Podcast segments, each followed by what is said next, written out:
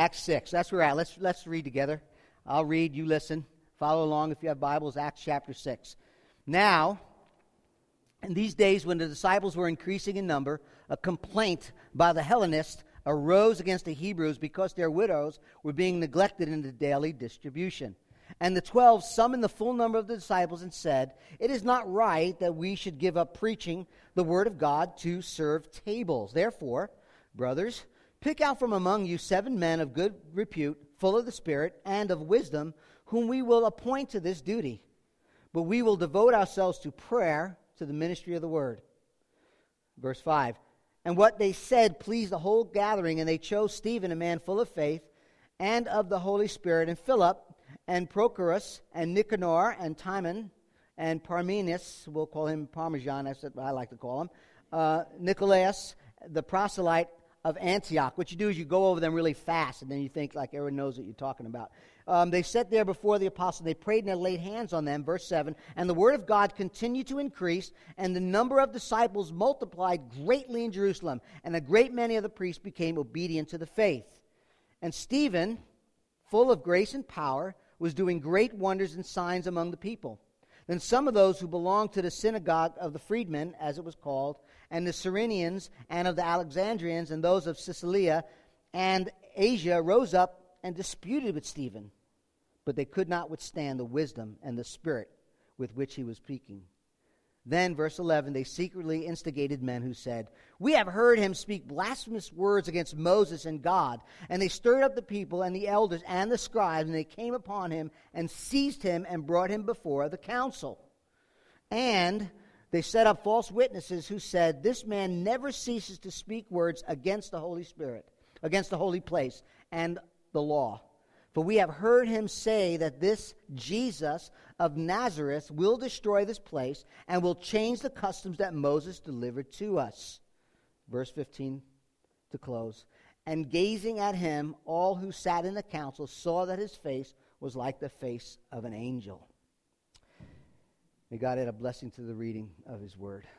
Um, Father, just thank you for this account.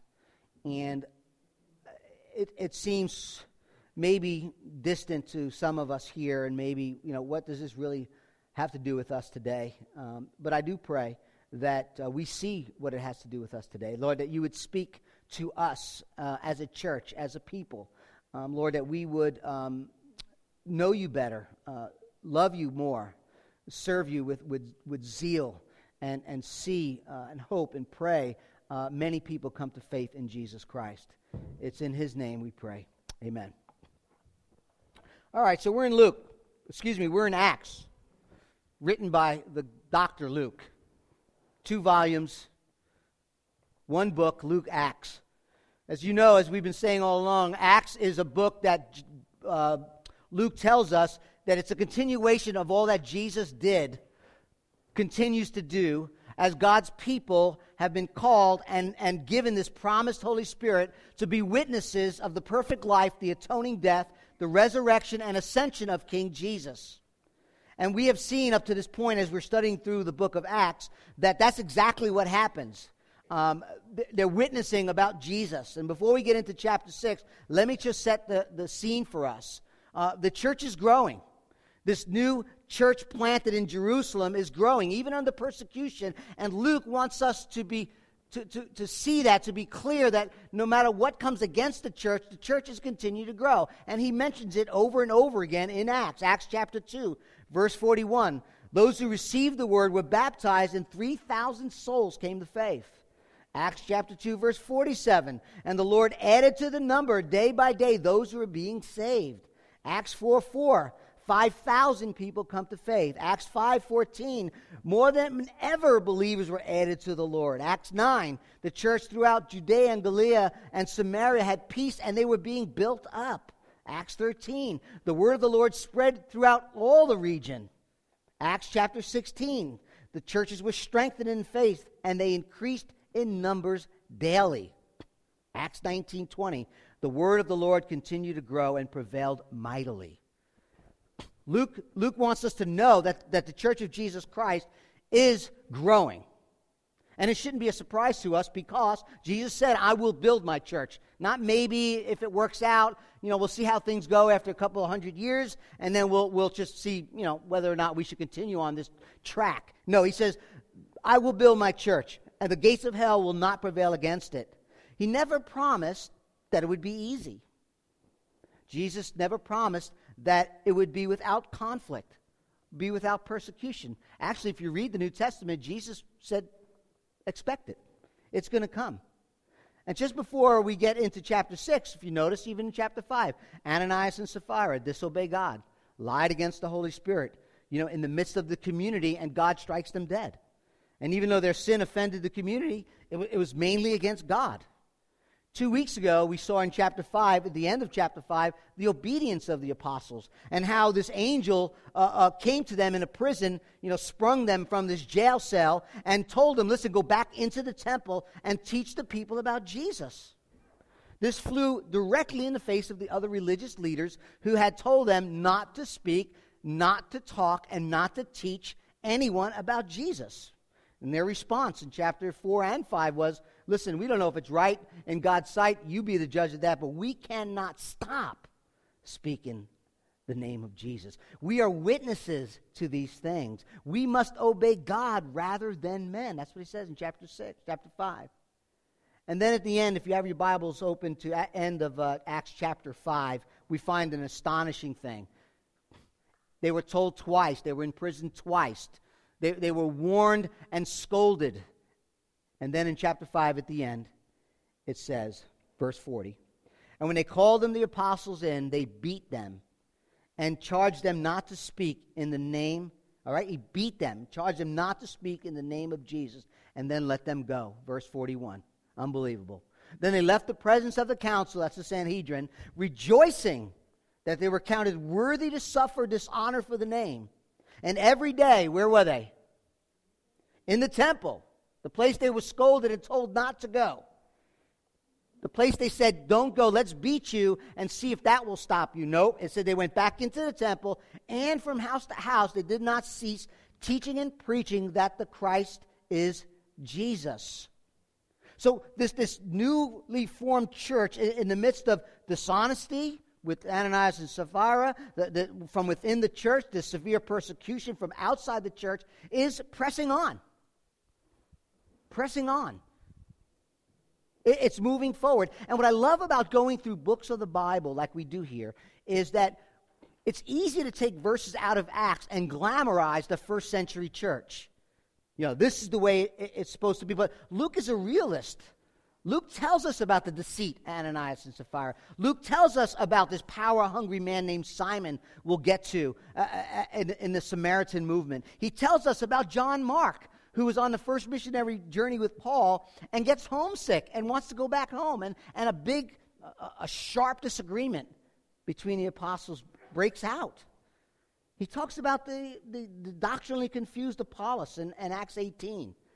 We'll get to Acts 15, you'll see this, this conflict arise with the law of Moses and, and how does it apply to Gentile believers. I mean, you go through the books of the Bible and, and you see that. We went through Genesis uh, a couple, about two years ago. And one of the things I heard over and over uh, from you, speaking to you guys about the, about the series, is that, wow, I didn't know that was in there. I didn't know Abraham did that, you know, pimped his wife out twice. Well, all we hear is about this, this sacrifice of Isaac on the mountain. Those things are great. He had great faith those days, but he also failed. And in Acts, we see problems persecution, troubles. And chapter 6, we have an issue that arises in the church. But the church keeps going. You know, the church is growing, people are coming to faith. There should be an expectation when you get a room full of people. If you get five sinners together, there's going to be some problems. You put 50 sinners together, there's going to be even greater problems. You put 10,000, I don't know how many by now, but 8,000 sinners, Christians, together, expect problems.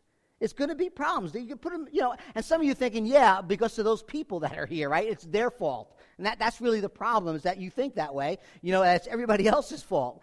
Uh, we have different opinions. We have different things going on. There's conflict. And what I love about this is it, it deals with it head on. Luke's a realist, a, de- a, real, a realist. It deals with it head on. So, what we're going to do, and we'll go through these quickly. I have five different uh, movements in this passage that we're going to look at. First, we'll look at the problem, then the purpose, then the plan, then the pleasure, and then finally we'll look at the persecution. And we'll go through these quick. We'll, we'll leave on time, sometime after the snow melts. No. Um, it's, this is a big issue. If you're here today going, you know what, this had these problems back then, you know, so long ago, the Hellenists, the, the, the well, who are they? It doesn't make any sense. This is huge in the book of Acts. This is a, this is a transition in the life of the church dealing with these, these issues that are happening in the church, and we get to see it firsthand how they, you know, how they dealt with it. It's going to set a precedent for the church for 2,000 years and, and continuing until Jesus comes back. So, what's the problem? What problem did they face? Persecution from outside, some division from within, and, and now a problem arises in chapter 6, verse 1. It says, Now in these days the church was exploding, persecution was coming, the disciples were increasing in number, a complaint. That word is a murmur. They, they, they, there's things going on in the body, people are talking. By the Hellenists arose against the Hebrews because their widows were ne- being neglected in the daily distribution. Here's the problem complex issues arise when you put people together. And now there's a need that has to take that takes place and people have to do something about it. The Hellenist women were the were the Greek speaking Jews in that day. Um, they probably were not born and raised in Jerusalem. They were from the Dispersia.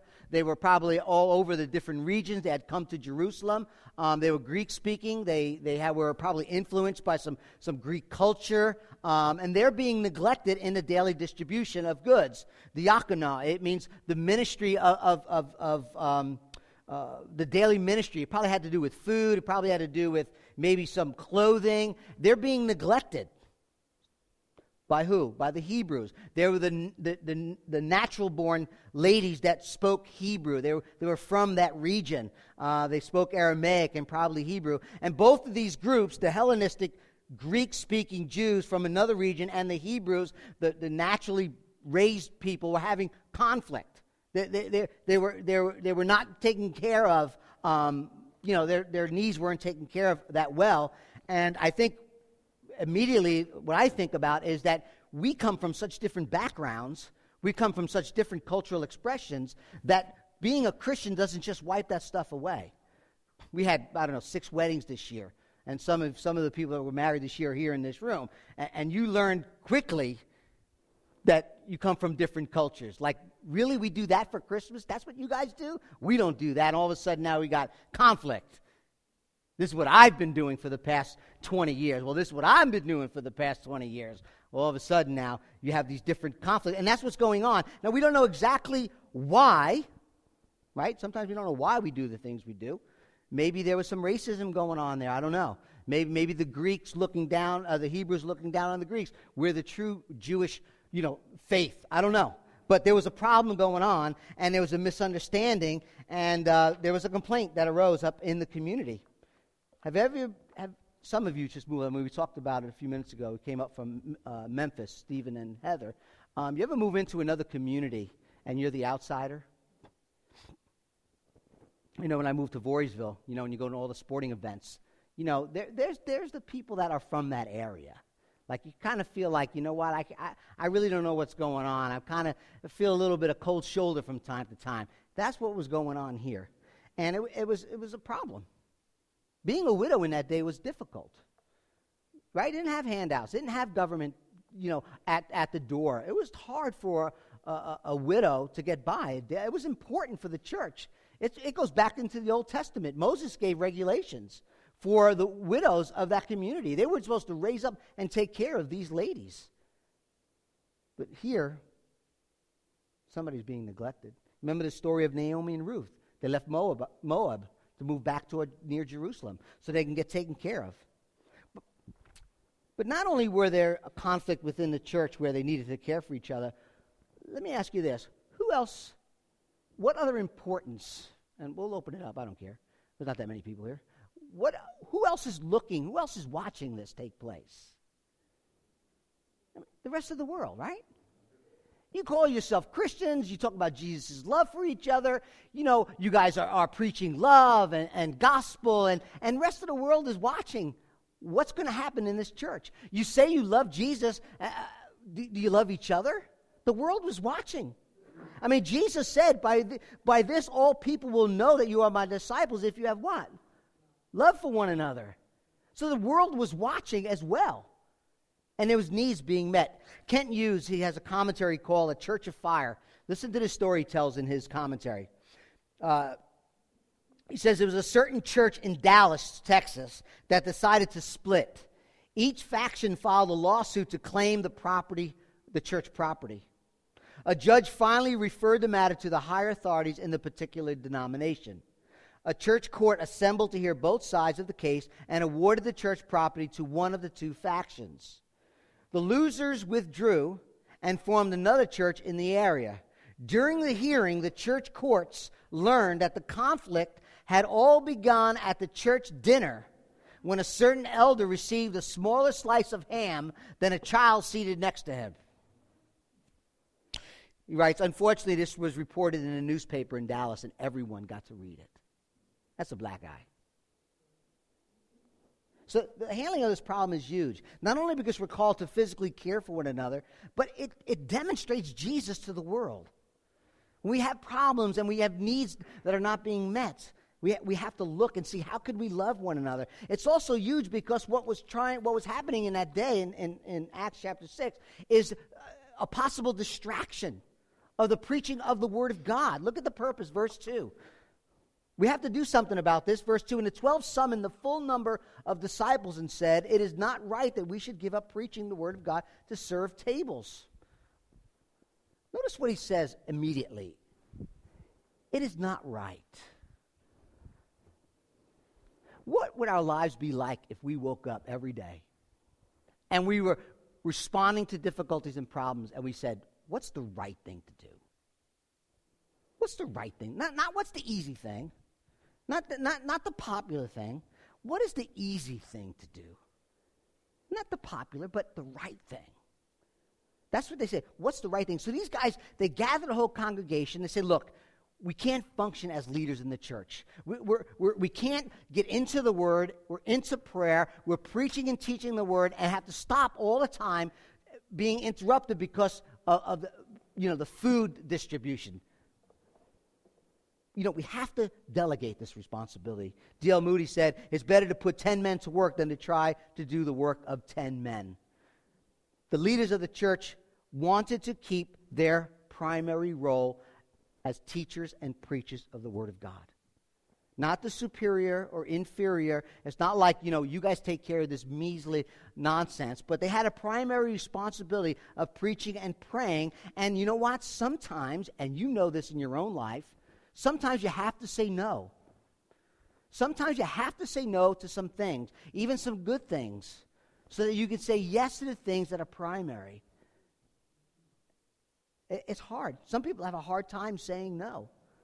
But they recognize that if they don't say, listen, we can't do this, there's nothing wrong with, with a leader humbling himself, taking care of the day to day operations and serving tables. That's not what he's saying. What he's saying is, I'm being drawn away from the primary thing, and that is the teaching and the preaching of the Word of God. When that happens, the whole church will suffer. And, and, and notice, it's not because they're doing something wrong. I, I want you to see that. It's not like they they want to serve the Lord. They want to preach the word. They want the women, the Hellenists and the Hebrew women to have food. They want to do the right thing. It's because of ministry. It's because of service. It's because of the things that they want to, to serve the Lord that problems are coming, that they're having, you know, issues. Last week, Bill, uh, Pastor Bill preached on the importance of good doctrine, right understanding about God, and, and the need to keep loving people. And what, the, what you see here in the apostles, they're, they're wanting to keep that balance, like all churches should. They want to be in the ministry of the word, and they want to make sure people are being taken care of. They don't throw off and say, you know what, let's shut down the ministry of the word, let's stop preaching, and let's open up, you know, a soup kitchen, make sure everyone's fed. And then they also didn't say, you know what, leave me alone with this nonsense. I'm in the Word of God. I'm teaching, I'm preaching, I'm doing all the important things. You guys take care of that. They didn't do that. They said, let's bring balance. So let's raise up some people. Let's get some help. Let's delegate some work and, and get, make sure it gets done. Verse 4 says, so that we can devote ourselves to prayer and to the ministry of the word. Folks, I'll tell you that all the pastors in this church, and I, am so proud of, of, of, all the pastors in this church, uh, Nathan and Bill, since they came on, has done some great preaching. Bill did a great job. Uh, Nathan did a great job a few weeks ago. They take preaching seriously. They study hard. They pray hard. They want to come with a message. Uh, we want to come with a message that is spirit filled, that is bathed in prayer. Anybody know Dr. Martyn Lloyd-Jones? He was a, he was a, a, a Welsh pastor uh, in England. Um, he, would, he would constantly uh, talk about, or he would, in, in, some of his memoirs and some of his books, he's passed away, he's with the Lord now, but he would say uh, that a man of God the only way he could really preach a powerful message, something that is anointed of God, is if it's bathed in prayer. And when, when, when, when, when we preach the gospel, when the gospel is being preached and a man is bathed in prayer, there's a sense of the presence of God, he would say. The, the very presence of God uh, is in our midst. The, the consciousness, the, this, this idea that God is among us. He says the listener would say, This is not about the preacher, but about God. He's exalting the name that is above every name. And let, let me quote something he wrote. He said this He said, All powerful preaching, prayer, powerful preaching, should avoid cleverness and smartness. The people will detect this, he says, and they will get the impression that you are more interested in yourself and your cleverness than in the truth of God and their souls. He writes, A preacher must always convey the impression that he himself has been gripped by what he is saying if he has not been gripped, nobody else will be. He must impress the people by the fact that he is taken up and absorbed by what he is doing. He is full of matter and he is anxious to impart this. And that primary, pre- he says, preaching the word is the primary task of the church, the primary task of the leaders, the people who are set in this position of authority. He must not allow anything to detect him from that. However good the cause may be, however the great, great the need is preaching of the Word of God. Bathe in prayer. And, and I'm going to ask you guys, I, I, I, don't know if, if, you, if you regularly pray for the leaders in the church. I, I'm, I'm asking that you would do that. I'm asking that you would pray for the preaching ministry here at King's Chapel. If you could remember that from time to time and pray for us as we're in the Word, as we're, as we're preparing sermons, as we're, we're sifting through the Scriptures and asking Jesus, what do you want us to say to the people? How do you want us to convey your word to the people? Number three, the plan. Therefore, brothers, pick out among you seven men of good repute, full of the Spirit and of wisdom, who will appoint, who we will appoint to this duty. Some people believe that this is the beginning stages of deacon ministry. We have deacons and deaconesses here. And some see Acts chapter 6 as the beginning of that deacon deaconess ministry. I do. I, I don't know if this was exactly the role that they, they, they chose at this moment, saying, All right, we're going to have this church office in this scripture. But later on in the New Testament, you'll see the office of deacon and deaconess. You see it in Philippians 1, you see it in 1 Timothy 3. But let me just say this in the immediate text, the, the, the apostles are looking for who? Men of good repute. Men who have a good reputation. Men who can be trusted, men who have been known through the community uh, that they care about people. Find us men with, with good reputation, men who can be trusted, men who are filled with the Holy Spirit. What does that mean? It means that they're controlled by the Spirit of God, that they hear the voice of God, they're, they're following after and being influenced by Jesus. He's got to have wisdom, it says. They're dealing with different things going on in the church. There's got to be some wisdom. What they don't want is some hotshot, self absorbed person trying to make uh, sure everything was going right and people are being cared for. There'd be humble men in the church. And, and let me just digress for a moment here. What you see here in these couple of verses is the different roles between the leaders and the deacons and the congregation. It's a great study to do. And maybe in your community group you could talk about that a little bit. But the leaders are called to lead. Leaders are called to shepherd. 1 Peter 5, he writes, I exhort the elders, the presbyteros, the, the, the leaders among you, as a fellow leader and elder witnessing the suffering of Christ. He says, shepherd the flock. He's talking to leaders. Uh, shepherd them. That's where we get the term pastor, the flock. Exercising oversight. That means to take leadership and, and to oversight over the congregation. And what you have here is the working of these leaders stepping up to the plate, saying, "Look, we need to do this." And and let's. And go to the, they go to the congregation, and in the congregation they pick out seven men that can serve. And you see the working together, this ministry.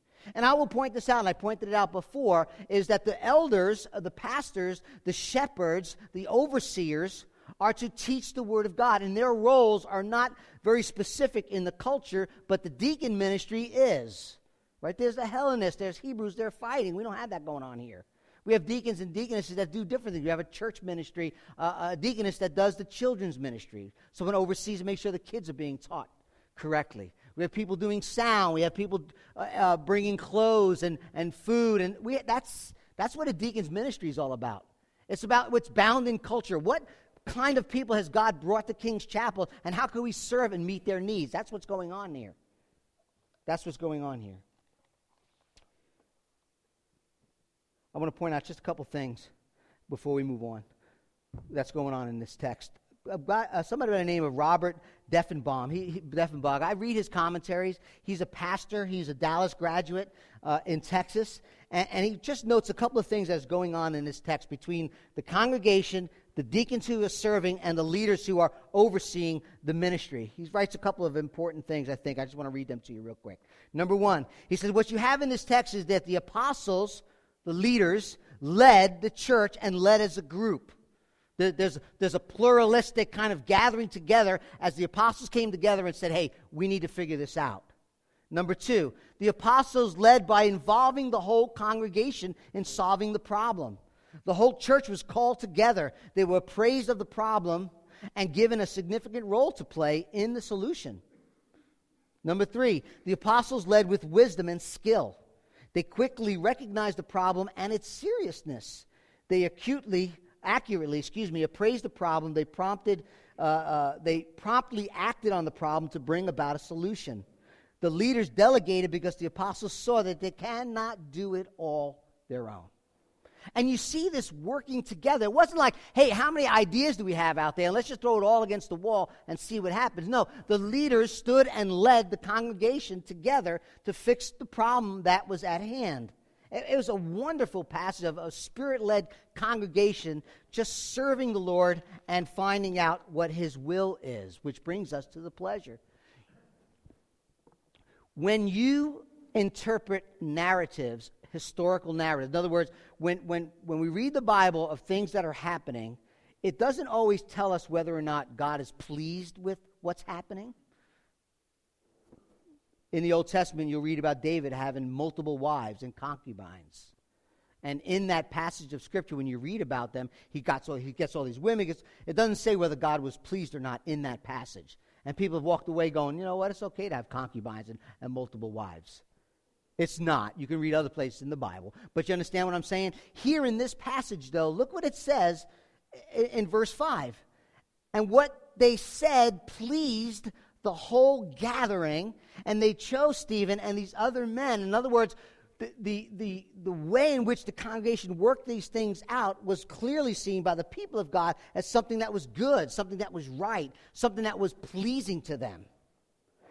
Do you realize that every one of these names in our text is a Greek name? That's interesting.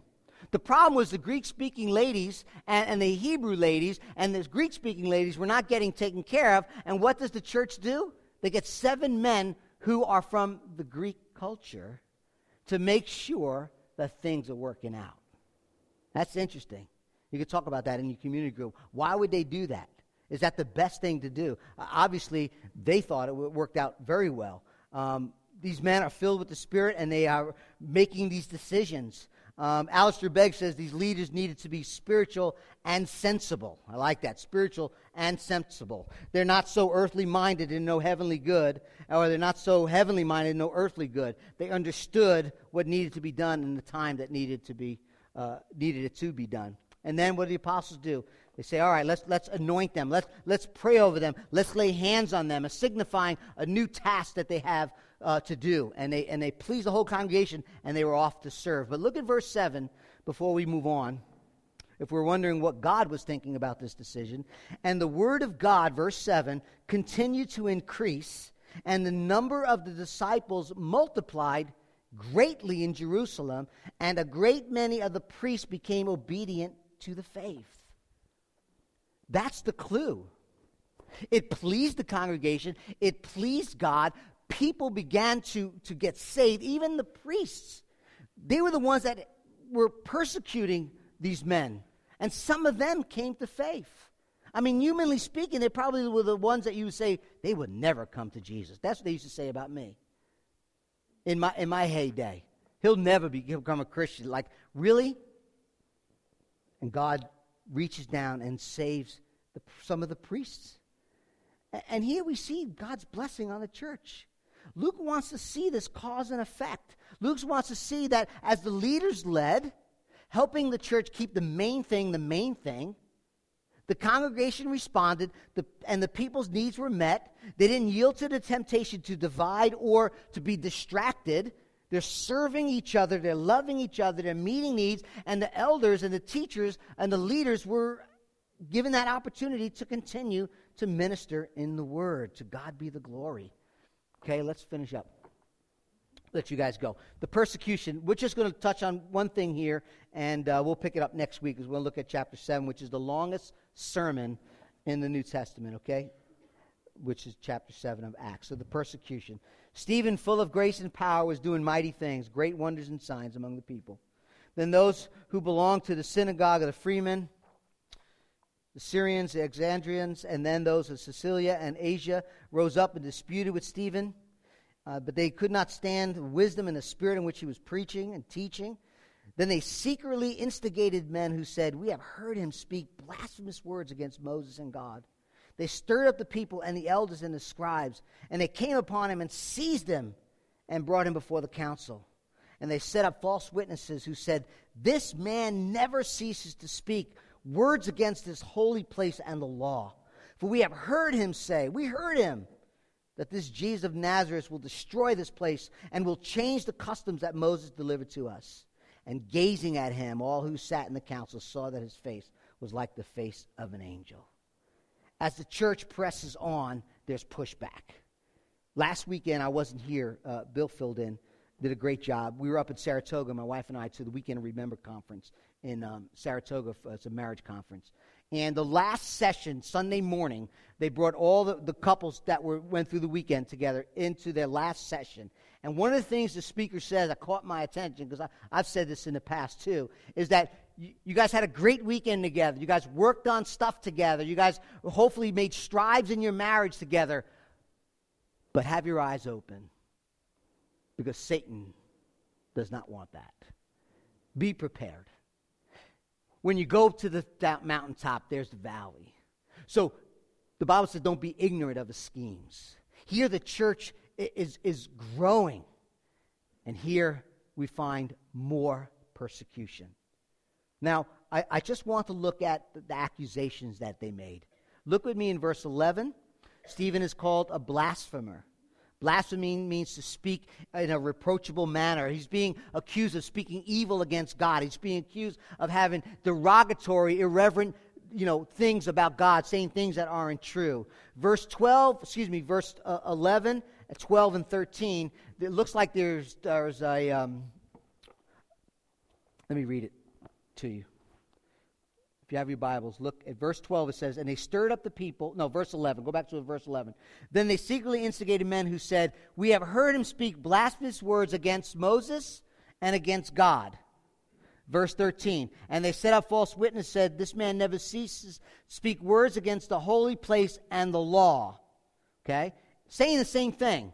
He's got things he's been saying about Moses and things he's been saying about God, about the law and about the temple. The temple was a place where God dwelt. The temple was a place where the Hebrews gathered together in the Holy of Holies where the Shekinah glory came. And, and God, when you speak about the temple and you speak against the temple, you speak blasphemous things against God. That's the way they interpreted. That's what they understood. Verse 14 makes it even more clear. For we have heard him say that this Jesus of Nazareth will destroy this place, that's the temple, and will change the custom that Moses delivered to us. That's the law, and that's the descriptions of, of the law that Moses handed down to us. And the question that I just want to touch on for a moment is what did Stephen really say? You know, what was his false witnesses, this witness that was brought against him? Was it totally fabricated? Did he say none of those things? Let, let me tell you what I think is going on. I think the false witnesses were not directly outright liars. What they did was they twisted the words of Stephen to fit their own agenda. They misrepresented his words and his intentions. Just like the similar charges against Jesus and the falsehood they brought against him. And now Stephen is taking the place of Jesus because they lied and, and they misrepresented, they twisted Jesus' words when he was ministering on earth. Stephen was just being faithful to the teaching of Jesus, and they were rejecting Stephen as they rejected Jesus. Now, Jesus spoke about the temple's destruction, literally being destroyed in Matthew 24. That the prophecy that the destruction of the temple will be, you know, that will the temple will come down. But he also parallel, paralleled the temple with his body. Mark 26, excuse me, Matthew 26, Mark, Mark 14. Jesus was constantly harassed brought forth charges against for him saying that he would, or the temple would be destroyed. Now, listen to this. While he was on the cross, people who were mocking him not only were walking past him, but those who were at the place where he was being crucified said to him, You who destroyed the temple and built it in three days, save yourself if you're the Son of God. Come down off the cross. So Jesus said something of those words, and they twisted those words and were hurling it back at him. Well, we know what Jesus meant. Fortunately, we have the record of it. John chapter 2, verse 18. Listen to what this says. The Jews said to Jesus, What sign do you show us for doing these things? Jesus answered them, Destroy this temple. This is Jesus talking now. Destroy this temple, and in three days I will raise it up. He did say that. Then the Jews then said to him, It has taken 46 years to build this temple, and you, and will you raise it up in three days? And then John gives us a side note. But he was speaking about the temple of his body. When therefore he was raised from the dead, his disciples remembered that he had said this, and they believed the scripture and the word that Jesus had spoken. When it comes to the customs of Moses, Jesus came not to give us a new law, not to abolish the law, not to replace the law. He came to fulfill the law in complete obedience and righteousness. And once he did, he became the perfect, sinless sacrifice for our sins. John Piper said, What Jesus is saying is, when I die, the temple dies. When I am destroyed, the temple is destroyed. The whole system all the sacrifices, all this blood flowing to make atonement for sins, all this priestly activity surrounding the holy place where God's presence dwells, it all ends when I die. You destroy me, and in dying, I destroy the temple. End quote. Jesus himself fulfilled the perfect law of Moses. Things are going to change in Acts. We're going to see as, as this, uh, the, the teaching of the New Testament teaching is unfolding in the life of the Jews and the Gentiles. We're going to see a lot of that. But we need to know, they needed to know, they didn't get it, that Jesus is now the high priest who intercedes for us eternally that the temple, everything in the temple pointed to Jesus. When the curtain was torn in two, the temple place was obsolete. Jesus alone offered himself. It was his blood once and for all to make an eternal redemption. No longer sacrifices are needed. When Jesus made himself the mercy seat of the temple, Piper writes, and made his own blood the blood of the covenant, the glory of God, the old Shekinah glory of the temple, came down and rested on Jesus. And it was that glory, it was that glory that raised him from the dead. Peter, the apostle, said that God raised him from the dead and gave him glory. James calls him the Lord of glory. The temple is no longer. Stephen was just preaching and teaching what Jesus had taught that he someday will die. They will crucify him. Three days later, he will rise from the dead. And he is the glory of God. We have a new temple, a new priest, new sacrifice, a new access to glory and fellowship with God. Turn in your Bibles, if you have one, to Revelation 21, and we'll wrap this up in this last passage. Revelation chapter 21. The band can come on up. 2120. Look with me, Revelation 21 22. Revelations 21 22. Everything we've been saying. John writing on the island of Patmos. And I saw what? No temple in the city. Why? For its temple is the Lord God, the Almighty, and the Lamb. And the city had no need of sun or moon to shine in it, for the glory of God gives it light, and its lamp is the. Somebody have it? The Lamb. Talk about keeping the main thing the main thing. Stephen got it. Stephen got it. You got it? Let's pray. Jesus, you are the Lord of glory. You are the King eternal. You are true God and true man. You alone came. You alone stepped out of heaven's glory. You alone took on flesh and blood. You alone lived a perfect, sinless life, a life we could never live and yet you died to death we should have died. You're exalted above all things. The main thing, the main thing. So much stuff going on around us, Lord. We want to keep the main thing the main thing. And his name is Jesus. There's ever a decision that we need to make, an eternal one, that is trusting him and him alone. And Father, I pray, we pray for those in this room that may have gotten sidetracked for, for, uh, for different things and not have kept the main thing the main thing. Lord, we pray that our hearts and our eyes will be fixed upon Jesus, that He will take the center of our life, and that everything will flow from that relationship.